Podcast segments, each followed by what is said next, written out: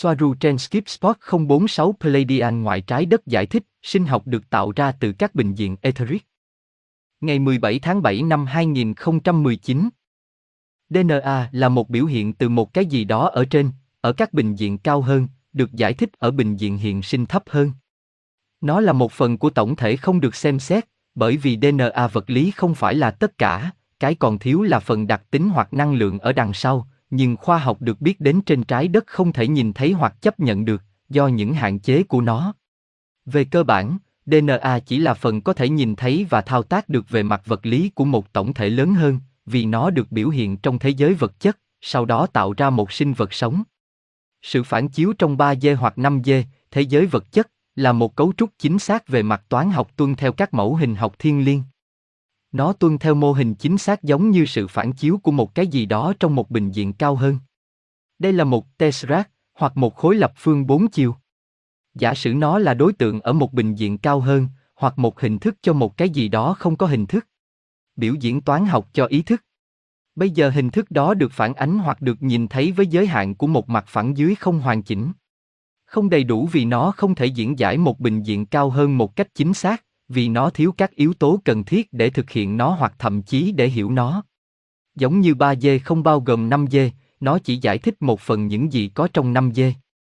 Trong hình ảnh này, cái bóng được chiếu bên dưới là sự thể hiện ở một chiều thấp hơn của một vật thể ở một chiều cao hơn.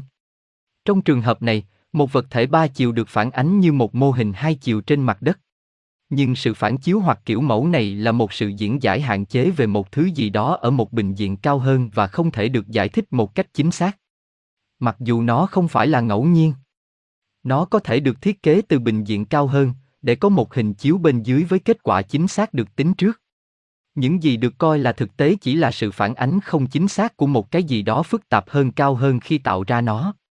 Và điều này tôi đã áp dụng cho chủ đề di truyền học. Mô hình năng lượng của những gì ở một bình diện cao hơn, ví dụ như ác ma hoặc linh hồn, được chiếu xuống tạo ra cơ thể vật chất.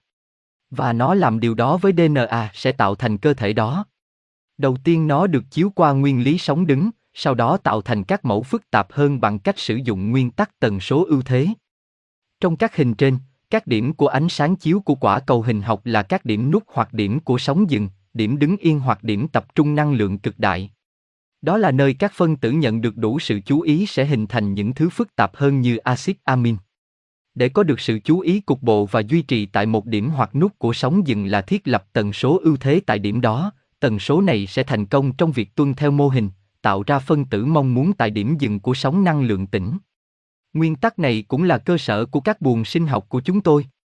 Vì vậy, với sự chú ý đầy đủ, một hình ảnh sẽ được tạo ra trong bình diện thấp hơn của bản đồ ý thức ở bình diện cao hơn. Bản đồ ý thức này không gì khác hơn là sự biểu diễn hình học dưới dạng năng lượng của một ý định đến từ một ác ma hoặc linh hồn. Trường năng lượng tiềm năng mà tôi nói không hơn không kém so với ether được Nikola Tesla mô tả. Và để tạo ra một điểm trong sóng tĩnh bên trong ether đó và đưa nó hoặc biến đổi một điểm năng lượng của ether thành một thứ vật lý, bạn cần có sự khử cực như giữa hai cực điện. Vì vậy, một thực thể sống, DNA của nó, là một đại diện hạn chế hoặc khắc họa của một sinh thể ở trên một bình diện cao hơn, với các đặc điểm tương tự, vì sau này là đại diện của một cái gì đó ở trên như trong các hình ảnh được hiển thị. Và bên trên bản thể đó, linh hồn hay ác ma đó có một ý thức khác đang phóng chiếu trong một chiều không gian thấp hơn bản đồ của chính nó, sự diễn giải. Vì vậy, những gì bạn nhận được trong 5D dưới dạng bản đồ di truyền là một DNA với 12 vòng xoắn và 24 nhiễm sắc thể, khi trong 3D, phần giải thích bị giới hạn bởi 3D là 2 vòng xoắn với 22, 23 nhiễm sắc thể.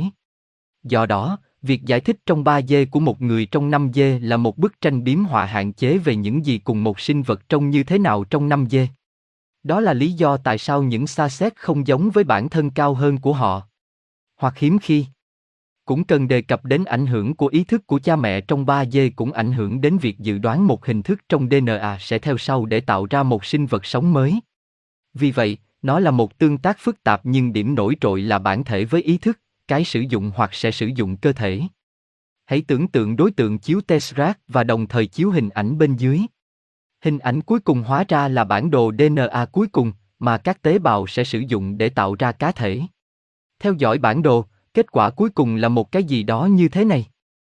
từ 5G như thế này, thành thế này ở 3G. Tất cả chúng ta đều phản ánh một cái gì đó phức tạp hơn phía trên chúng ta. Nhưng cái trên và dưới chỉ là khái niệm, bởi vì nó thực sự không phải là vấn đề vượt trội. Nó chỉ là một điểm chú ý và vượt trội bao gồm tất cả các thành phần của nó tạo thành một tổng thể. Vì vậy, nếu bạn thay đổi di truyền một loài bằng một ống nghiệm, chẳng hạn như bạn đặt một vật thể khác vào hình ảnh này bằng một cây tăm từ mặt đất để làm thay đổi bóng, kết quả cuối cùng là hữu hạn và không đại diện cho một bản sao trung thực trên bình diện tồn tại thấp hơn của ý định sáng tạo ban đầu.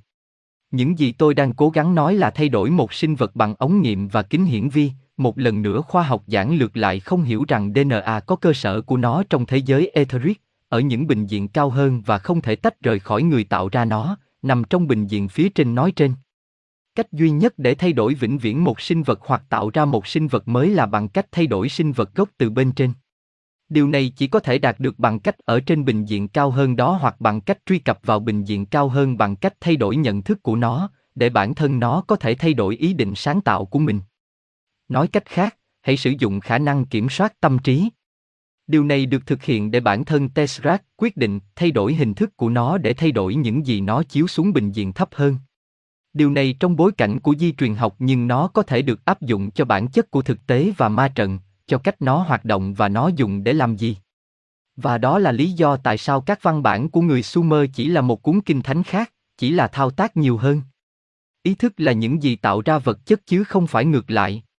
Đó là lý do tại sao tôi luôn nói, đừng hỏi liệu có sự sống nào trong số tất cả những ngôi sao lấp đầy đêm hay không, bởi vì lý do tại sao chúng ở đó là vì có sự sống trong đó.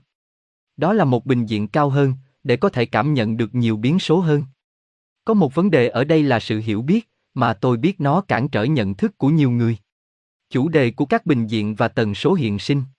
Không có bình diện tồn tại nào như vậy, mọi thứ đều là một gradient, một thực thể duy nhất của tổng thể.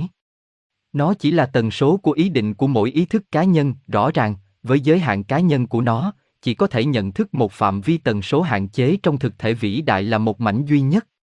Ví dụ, nếu một nhóm người chỉ nhận thức được thứ mà chúng ta gọi là 3D vì họ có thỏa thuận là chỉ nhận thức một phạm vi nhất định sẽ là ánh sáng trắng. Bản đồ gen của một người ở dạng 3D chỉ là sự phản ánh sự phản chiếu của tổng thể cái tôi từ trên cao. Càng lên cao, càng phức tạp về di truyền, càng ít chi tiết, nhưng chúng là một phần của tổng thể.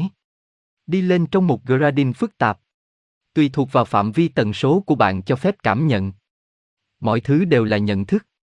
Khi bạn trỗi dậy trong ý thức, bạn tăng lên trong sự phức tạp của sự hiểu biết. Do đó, 3D không còn nuôi dưỡng ý định mở rộng tâm hồn của bạn nữa. Nó cần phải sửa chữa điểm chú ý của nó trong một bình diện phức tạp hơn. Nó là một phần của thăng thiên.